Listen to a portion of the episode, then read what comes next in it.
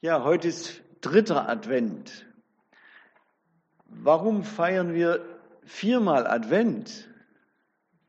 Brauchen wir vier Wochen, um uns darauf einzustellen, dass bald Weihnachten ist vielleicht? Ich habe früher mal eine Auslegung dazu gehört oder eine, eine Deutung und das hat mir irgendwie eingeleuchtet und dem bin ich weiter nachgegangen und das möchte ich euch gerne mitteilen. Viermal Advent, vier Wochen. Früher, wenn ich recht weiß, war das wie so eine Fastenzeit, wie die Fastenzeit vor Ostern und dann das große Fest. Und so vier Wochen Vorbereitungszeit, dass wir uns einstellen können darauf, die Geburt Jesu zu feiern. Aber es geht nicht nur um die Geburt von Jesus damals. Es geht eigentlich darum, dass die Verheißungen, die Versprechungen Gottes, die er seinem Volk seit Jahrhunderten gegeben hat im Alten Testament, dass die sich erfüllen, dass die Wirklichkeit werden. Und da sind die Leute damals gestolpert. Wir haben es vorher gesungen in dem Lied. Einmal hieß es, du bist gekommen nicht so, wie wir es gedacht haben. Und es geht uns heute ja auch so. Die meisten Menschen, es erschöpft sich darin, Weihnachtsfreude oder Adventsfreude, Werbung und so weiter, schöne Lichter in der Dunkelheit, das leuchtet uns ja alles ein. Aber Jesus ist ja ganz anders oder als viel mehr vorausgesagt worden. Und das fällt uns manchmal schwer, wenn wir Bibel lesen, wenn wir Prophetien lesen im Alten Testament, das irgendwie unter einen Hut zu kriegen, weil manchmal in einem Vers ganz verschiedene Dimensionen beschrieben werden. Dazu bitte ich jetzt um das nächste Bild. Das Bild vom Gebirge hat mir geholfen, biblische Prophetie zu verstehen. Klingt vielleicht komisch, aber wir können zum Beispiel sagen, wenn wir das Bild anschauen, da vorne, das Gebirge ist wie eine sonnenbeschienene, saftige Wiese, wo die Kühe schöne Kräuter fressen und dann gute Milch bringen. Oder wir können sagen, das Gebirge ist wie ein eiskalter Gipfel voller Eis und Schnee, kein Leben, keine Pflanze, kein Tierchen, gar nichts. Und beides stimmt. Beides ist Gebirge. Wir sehen das Gebirge von ferne und denken, das ist ein Gebirge. Aber es sind ja viele Gebirgszüge und dazwischen tiefe Täler. Also ein Gesamtbild, aber ganz viele verschiedene Aspekte. Und ich möchte jetzt mal ein paar biblische Voraussagen auf Jesus aus dem Alten Testament sagen oder erzählen. Und dann denken wir, hoppla, das ist ja ein Bild und das andere ist ein ganz anderes Bild. Zum Beispiel ganz am Anfang hat Gott schon den Erlöser vorausgesagt. Er hat zur Schlange gesagt, nach dieser ersten Geschichte, wo die Schlange die Menschen verführt hat, hat er gesagt, es wird einer kommen, der wird dir den Kopf zertreten und du wirst ihn in die Ferse stechen.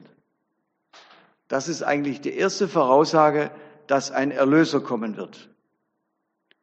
Und dann vor allem im Jesaja lesen wir die ganz bekannten Verse.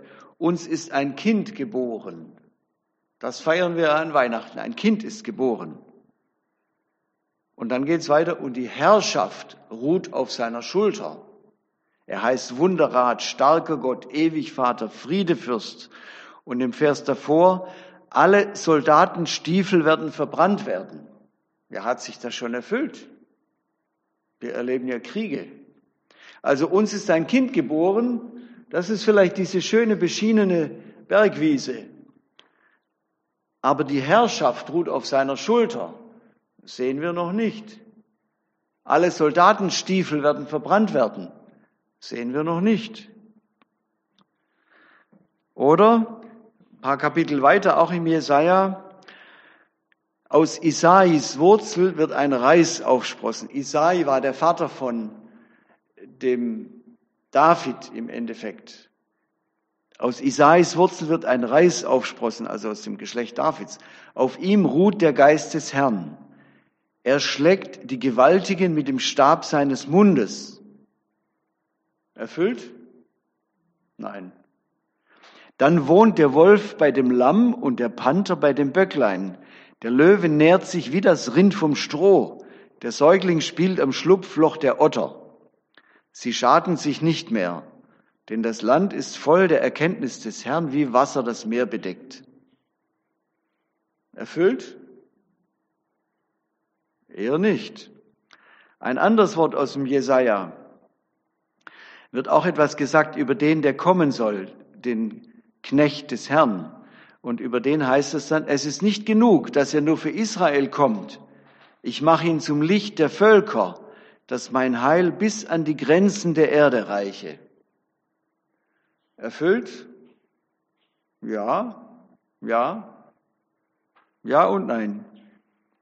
Verachtet war er, von den Menschen gemieden. Er trug unsere Krankheiten, lud auf sich unsere Schmerzen, wie ein Lamm, das zur Schlachtbank geführt wird.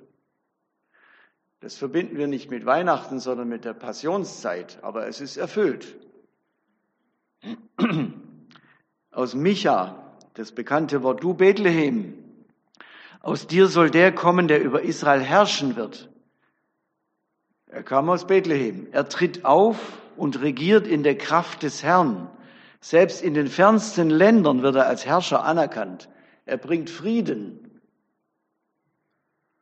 Erfüllt? Ja, aus Bethlehem. Aber in den fernsten Ländern als Herrscher anerkannt? Nein.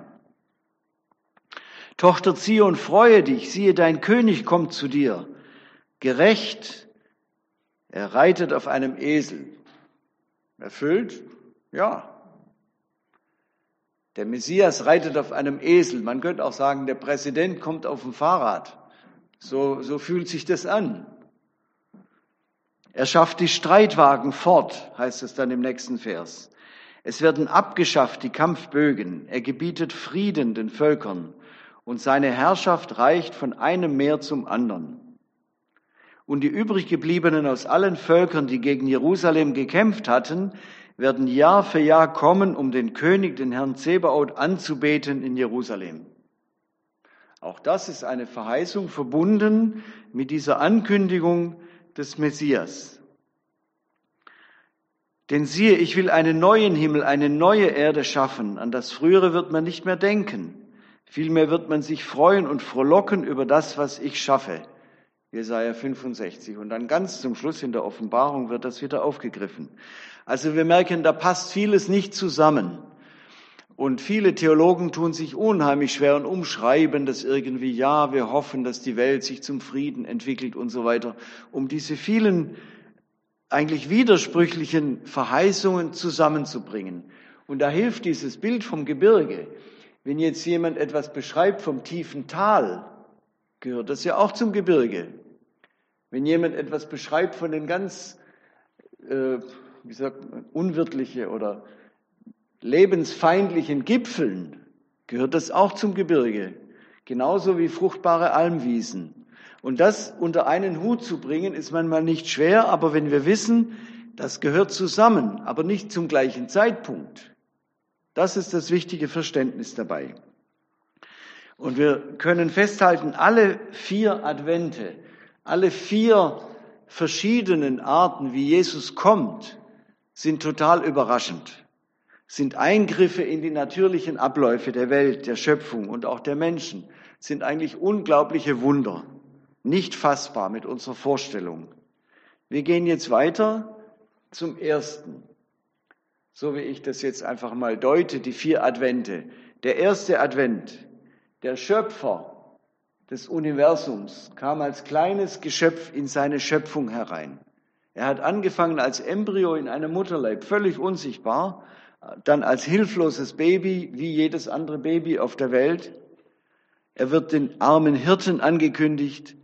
Der ganze Zorn des Königs Herodes entlädt sich, eigentlich eine Katastrophe. Jesus ist gekommen in Armut. Was folgt daraus? Kindermord. Katastrophe. Matthäus schildert die Geburt Jesu von seiner Abstammung her und auch aus der Perspektive des Josef. Dieser Josef, der Adoptivvater kann man sagen, wollte Maria verlassen. Viermal muss ein Engel ihm im Traum Anweisung geben, dass er Maria nicht verlassen soll, dass er nach der Geburt von Jesus nach Ägypten fliehen soll, dass er dann wieder zurückkehren soll und dann nicht nach Bethlehem, sondern nach Nazareth. Viermal muss ein Engel ihm sagen, nee, nee, stopp, mach das nicht so, wie er eigentlich wollte. Also die Geburt von Jesus war alles andere als, als äh, glückseliger Kerzenschein in, in der Dunkelheit. In der Dunkelheit war es so. Und Jesus kam als Licht in diese Welt. Das stimmt auch. Und deswegen ist es richtig, dass wir so mit Lichtern feiern. Johannes bringt uns die kürzeste Zusammenfassung der Weihnachtsgeschichte. Das Wort wurde Mensch. Sonst erzählt er nichts. Durch das schöpferische Wort, durch das Gott die Welt geschaffen hat, wurde das ganze Universum geschaffen. Und dieses schöpferische Wort wird ein Mensch, ein Teil dieser Schöpfung. Bei Lukas lesen wir die ganz ausführliche Weihnachtsgeschichte, die wir kennen. Es begab sich zu der Zeit, als ein Gebot vom Kaiser Augustus ausging und so weiter. Das wissen wahrscheinlich alle Menschen fast, ja, nicht auswendig, aber haben es schon mal gehört. Und in vielen Advents- und Weihnachtsliedern, auch was wir vorher gesungen haben, ist das das Thema. Jesus ist Mensch geworden. Lobt Gott, ihr Christen, alle gleich. Im nächsten Vers, er kommt aus seines Vaters Schoß, wird ein Kindlein klein. Er liegt dort elend, nackt und bloß in einem Krippelein. Oder in einem anderen Lied, von ein neueres Lied, die Nacht ist vorgedrungen, dem alle Engel dienen, wird nun ein Kind und Knecht. Das ist der erste Advent. Gott in Jesus wird ein kleiner Mensch, kommt zu uns in unsere Welt herein. Aber in vielen Liedern kommt auch ein zweites Thema. Und das ist für mich dann der zweite Advent, nämlich dass Jesus zu uns ganz persönlich kommen möchte. Bitte das zweite Bild. Es gibt ja diesen schönen Spruch, wäre Jesus, wäre Jesus tausendmal in Bethlehem geboren und nicht in dir, du gingst ewiglich verloren. Das heißt, das wird uns nichts bringen. Und so singen wir es ja auch oft, zum Beispiel in dem Lied, wie soll ich dich empfangen? Wie begegne ich dir? Also es geht um mich ganz persönlich. Oder in dem Lied Macht hoch die Tür. In einem Vers, komm, o mein Heiland, Jesus Christ, meins Herzens Tür dir offen ist. Darum geht's. Der Chef der Welt kommt und bittet um Einlass in unser Leben, dass er unser Herr wird. Oder Jesus sagt selber mal in einem der Sendschreiben in der Offenbarung, ich stehe vor der Tür und klopfe an. Wenn jemand meine Stimme hört und die Tür auftut, zu dem werde ich eingehen. Er kommt und klopft wie ein, wie ein Gast, nicht wie ein Polizist oder ein Soldat oder ein, ein Herrscher. Er möchte gebeten werden. Er möchte, dass er freiwillig hereingebeten wird in unser Leben, dass er der Herr sein wird. Noch ein anderes Lied, vielleicht kennt das jemand, sieh, dein König kommt zu dir ist auch so ein Adventslied eigentlich. Und da heißt ein Vers, komm, ich bin dein Eigentum, weil du dich für mich gegeben. Also diese ganz persönliche Bedeutung und Beziehung. Und dann geht es auch weiter, komm und räume alles aus, was du hassest und mich reuet. Das ist jetzt nicht unbedingt Weihnachtsfreude, das passt eher zu Passion und zu Ostern. Komm und räume alles aus, was du hassest und mich reuet. Komm und reinige dein Haus, das die Sünde hat entweihet. Mach mit deinem Opfertod alles wieder rein und gut. Das ist diese Konsequenz vom Leben, vom Sterben, von der Auferstehung Jesu. Und ich deute das einfach mal als zweiter Advent. Jesus für mich, für dich, ganz persönlich. Weihnachtslicht in unsere Dunkelheit. Weihnachtsfreude in unser Abgestumpftsein oder in unsere Routine, in unseren Trubel, und da gibt es ja auch dieses schöne neuere Lied, die Weihnachtsfreude, die pustet keiner aus. Das ist zweiter Advent. Es gibt ja viele neuere Weihnachtslieder oder Adventslieder, die haben eigentlich mit, damit gar nichts zu tun. Ich habe zu Hause eine CD, das sind so englische Christmas Gospel. Und da heißt es ja von den äh, Klingglöckchen, Jingle Bells, das kennen wir ja auch, oder von diesem rotnasigen Rentier und so weiter. Das Das ist alles ganz schön und gut für die Geschäftemacherei, aber hat mit diesem zweiten Advent nichts zu tun. Und da ist auch ein Lied drauf, Oh Happy Day. Das kennen wir wahrscheinlich. Oh Happy Day, when Jesus washed my sins away. Wenn Jesus, als Jesus, also, oh glücklicher Tag, als Jesus meine Sünde, meine Schuld weggenommen hat. Das ist zweiter Advent. Aber vorher haben wir ja gehört, seine Herrschaft geht bis ans Ende der Welt. Das ist damit immer noch nicht erfüllt. Deswegen dritter Advent. Denn damit wäre noch vieles nicht erfüllt. Bitte das, ja. Was in den prophetischen Voraussagen, was wir da gelesen haben. Er wird kommen als ein Herrscher. Seine Herrschaft bis an die Enden der Erde zu allen Völkern. Das ist bis jetzt im ersten und zweiten Advent, wie ich es gedeutet habe, noch nicht drin. Der versprochene Friedefürst wird kommen auf diese Erde und sein Reich des Friedens und der Gerechtigkeit aufrichten. Das singen wir ja auch in den Adventsliedern. Tochter, ziehe und freue dich, sieh, dein König kommt zu dir. Ja, er kommt, der Friedefürst. Und im zweiten Vers dann, gründe nun dein ewiges Reich. Damit ist nicht nur ein geistliches Reich gemeint, sondern ein Reich des Friedens und der Gerechtigkeit auf dieser Erde. Macht hoch die Tür, es kommt der Herr der Herrlichkeit, ein König aller Königreich. Da geht es um Politik, um Macht. Und das ist noch nicht erfüllt. Immer noch ist der Mensch des Menschen Freund und Feind. Wir sehen noch so viel Ungerechtigkeit, Neid und Streit im persönlichen Bereich, Verletzungen, Kriege, Folter, Ausbeutung im, im weltweiten Bereich, Hunger, Flucht, Katastrophen. Man könnte verzweifeln, wenn man, wenn man diese herrlichen Verheißungen im Kopf hat und dann diese Welt sieht. Wenn wir denken, es wäre schon alles gewesen. Aber wir wissen, wir haben ja diese Hoffnung. Und wenn wir daran nicht festhalten, dann haben wir nur ein halbes Evangelium. Dann sagen die Leute zu Recht, ja, wenn es einen Gott gäbe, dürfte er das doch nicht zulassen. Kriege, Folter, dass Kinder einfach zerbombt werden, dass Bomben auf Krankenhäuser und Kindergärten fallen. Wie kann Gott das zulassen? Fragt man ja zu Recht. Aber wir, unsere Antwort ist, weil er Gott ist, ist das nicht das Letzte. Er wird kommen und er wird alle zur Rechenschaft ziehen und er wird ein Reich des Friedens und der Gerechtigkeit aufrichten. Das klingt vielleicht wie ein Märchen, wenn man das so sagen würde auf der Straße oder auf dem Marktplatz. Du spinnst doch. Nein, wir spinnen nicht. Wir halten fest an diesen Verheißungen, an diesem gesamten Gebirge. Erst dann zeigt Gott seine Gottheit, seine Macht.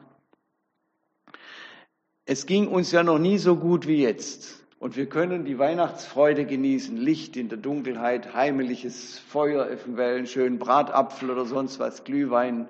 Aber wenn wir dann in andere Länder gucken, kann man auch sagen, ja, wir täuschen uns ja oder wir, zum Beispiel als wir heute Morgen aufgewacht sind, ich habe zurzeit, ich, interessiert mich einfach mal, habe so einen kleinen Thermometer, habe den bei uns im Schlafzimmer auf den Boden gelegt, 15 Grad.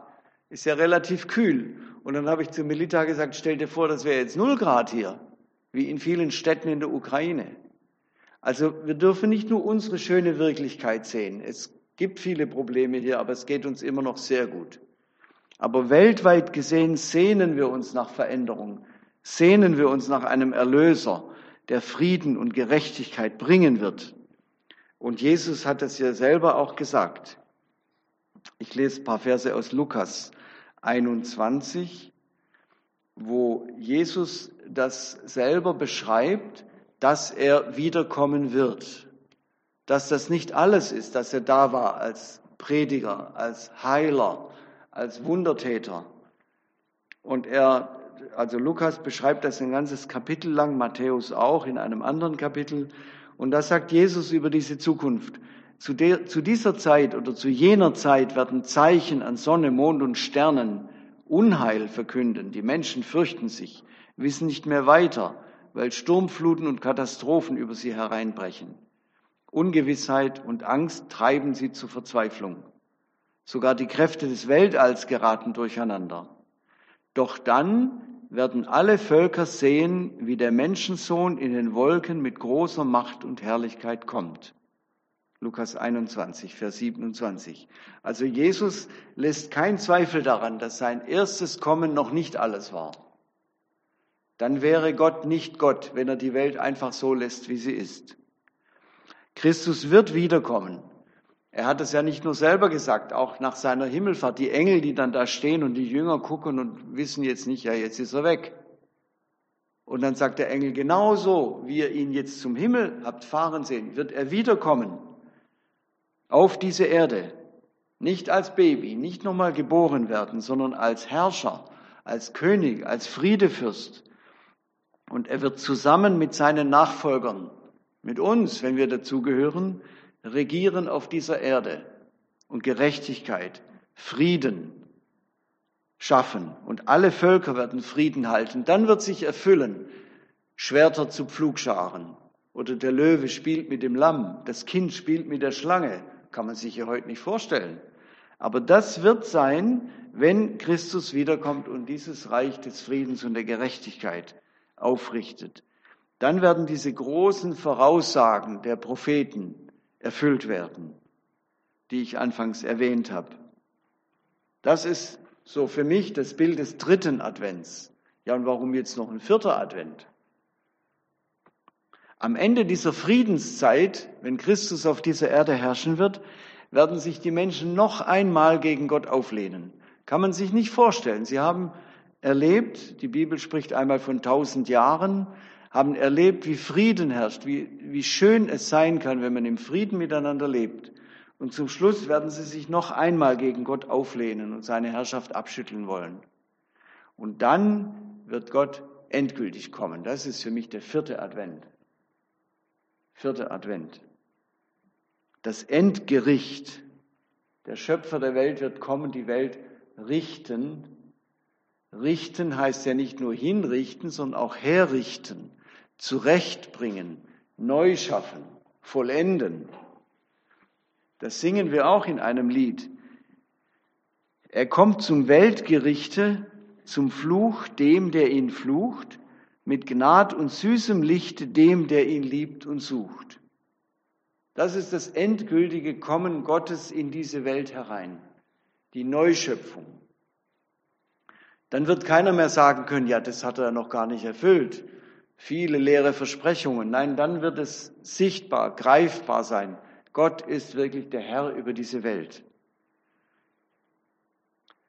Und so wie vor etwa 3000 Jahren beim Propheten Jesaja, Micha, Zacharia, habe ich ja vorher zitiert, so heißt es dann auch im letzten Buch der Bibel.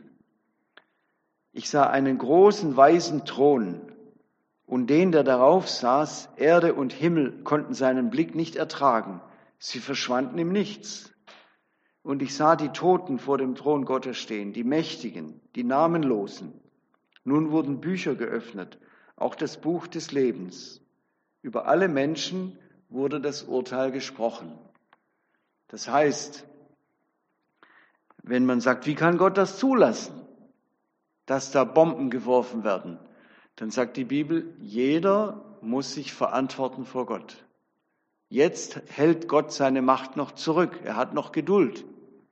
Aber es bleibt nichts ungesühnt. Jeder wird sich verantworten müssen vor Gott. Sonst wäre Gott nicht Gott. Sonst wäre er der liebe Festtagsonkel irgendwie. Und zum Schluss sagt dann Offenbarung 21, Vers 5, der auf dem Thron saß, sagte, siehe, ich schaffe alles neu. Siehe, ich schaffe alles neu. Und er forderte mich auf, schreib auf, was ich dir sage. Alles ist zuverlässig und wahr. Offenbarung 21, Vers 5. Das ist das endgültige, letzte Kommen des Gottes Sohns und Gottes selber in seine Schöpfung, in diese Welt. Das Weltgericht und die Weltvollendung, die Neuschöpfung der Welt. Und wie ich es vorher schon gesagt habe, ohne diese Vollendung wäre Gott nicht Gott. Alles wäre nur halbfertig. Dann wäre Gott nicht gerecht, wenn so viel Unrecht nicht zurecht gerichtet würde, wenn so viel erfahrenes Leid, so viel Schreie und Tränen nicht erhört werden würden, dann wäre Gott nicht endgültig Gott. Jochen Klepper, der äh, im zweiten, also im, in, im letzten Jahrhundert gelebt hat, seine Frau war Jüdin und sollte getötet werden. Und er dichtet, die Nacht ist vorgedrungen. Gott will im Dunkel wohnen und hat es doch erhellt. Als wollte er belohnen, so richtet er die Welt. Der sich den Erdkreis baute, der lässt den Sünder nicht. Wer hier dem Sohn vertraute, kommt dort aus dem Gericht. Das ist die Zusammenfassung von allen vier Adventen. Er kommt ins Dunkel. Wer dem Sohn vertraut, dass er am Kreuz alle Schuld getragen hat, der kommt dort aus dem Gericht, denn Jesus ist schon gerichtet für uns. Jesus sagt, wir müssen nicht noch einmal gerichtet werden. Er nimmt das Gericht auf sich. Das passt irgendwie nicht zu Weihnachten, aber es gehört dazu, sonst wäre alles nicht vollständig. Deshalb kam er in diese Welt. Deshalb wird er wiederkommen und sein Werk vollenden. Nochmal jetzt das Bild, das nächste. Nochmal diese Zusammenfassung. Vielleicht hilft euch das auch, wie es mir hilft, die verschiedene, viele verschiedene Aspekte zu verstehen. Und alle vier Advente sind überraschend, sind Eingriffe in die natürlichen Abläufe der Schöpfung, der Menschen, unserer Erwartungen, unseres Denkens, sind unglaubliche Wunder und nicht fassbar mit unserer eigenen Vorstellung. Wir haben gehört, der erste Advent, der Schöpfer kommt als kleines Geschöpfchen in seine Schöpfung. Der zweite Advent, der Chef kommt und bittet um Einlass in mein Leben, in unser Leben, dass er unser Herr sein darf. Der dritte Advent, der versprochene Friedefürst wird kommen und sein Friedensreich aufrichten, vielleicht nach dem tiefen Tal. Jetzt sind wir wie in so einem Tal und sehen viele Dinge, die nicht damit zusammenpassen. Die vielen Krisen und Katastrophen. Dort ist ja wie so ein großes Tal. Aber er wird kommen, sein Reich des Friedens, Gerechtigkeit aufrichten. Und ganz am Ende die große Perspektive, der Schöpfer der Welt wird kommen und diese Welt richten und zurecht richten, zurechtbringen und vollenden. Und wir dürfen jetzt schon dazugehören und fragen uns, gehören wir zu dieser großen Geschichte Gottes dazu? Jesus lädt uns dazu ein. Komm, komm, du bist mein Eigentum. Und Jesus sagt, ja, komm zu mir du bist mein Eigentum, du sollst dazugehören in diesen großartigen Plan der ganzen Weltgeschichte. Das ist für uns wie ein, wie ein Adel. Jesus adelt uns damit und sagt, ihr dürft dazugehören. Ich mache das nicht einfach so, so irgendwie ohne euch. Ihr seid meine Kinder, kommt zu mir. Ich will mit euch diese herrliche Zukunft, diese Neuschöpfung erleben. Amen.